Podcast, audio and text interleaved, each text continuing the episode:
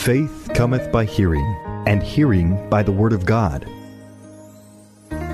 It's time for Faith to Live By with Sue Taylor.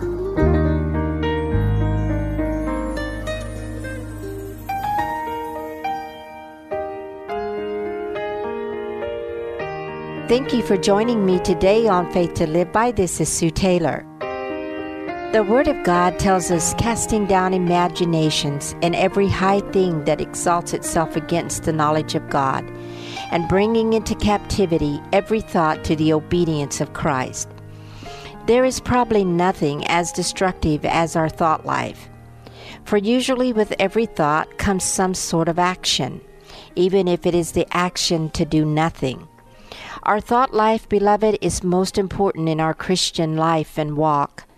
The psalmist says, Thoughts compassed me about like bees.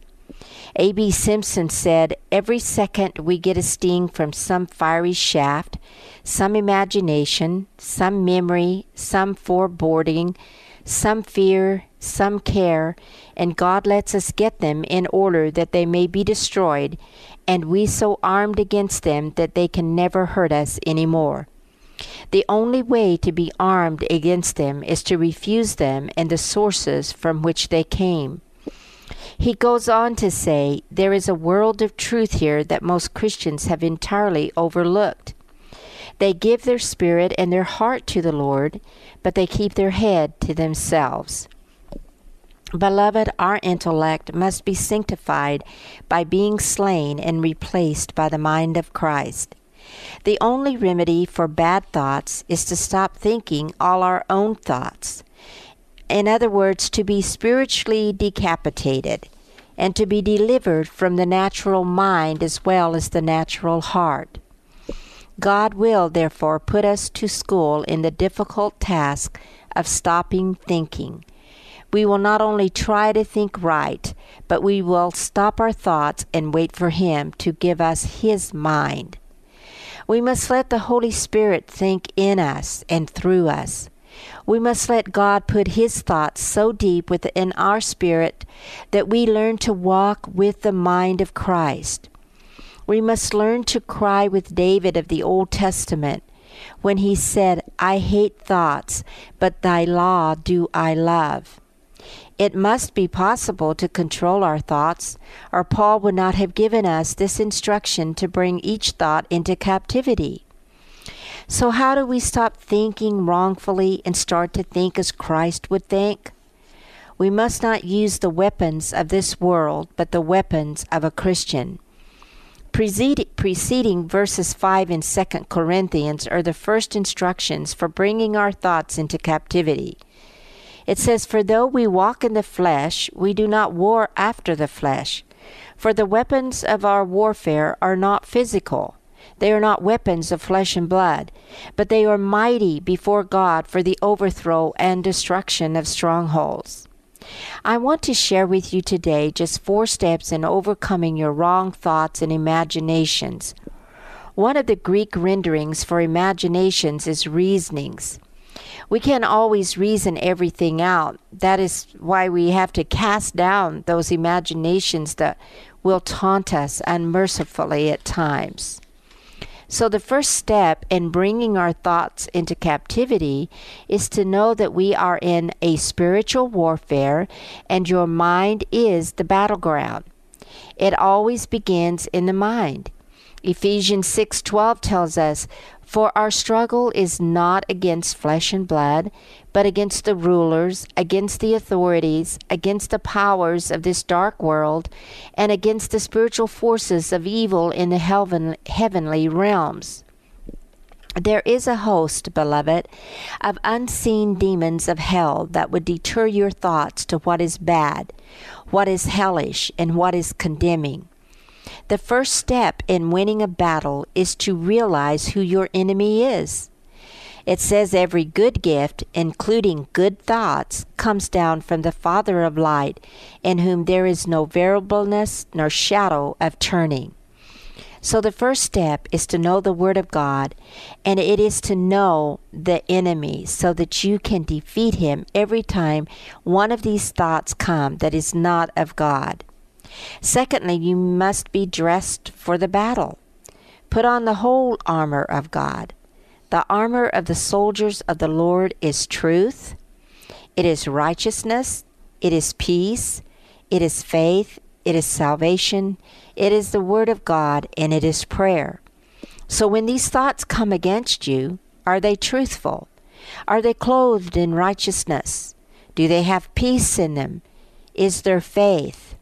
And is there any salvation in them at all for you or for a loved one or whatever the thought pertains to?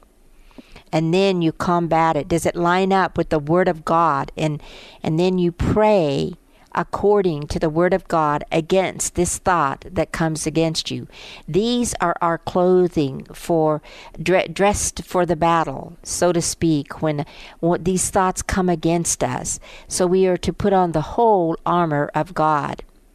And then th- these, my friends, uh, totally are your spiritual weapons. You know, if a thought is not true, if it's not pure, refuse to let it stay in your mind. Cast it down immediately and replace it with what is good and what is pure.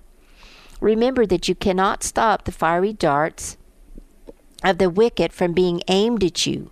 But you don't have to let them lodge in your mind. You don't have to let them stay there. You don't have to dwell on them.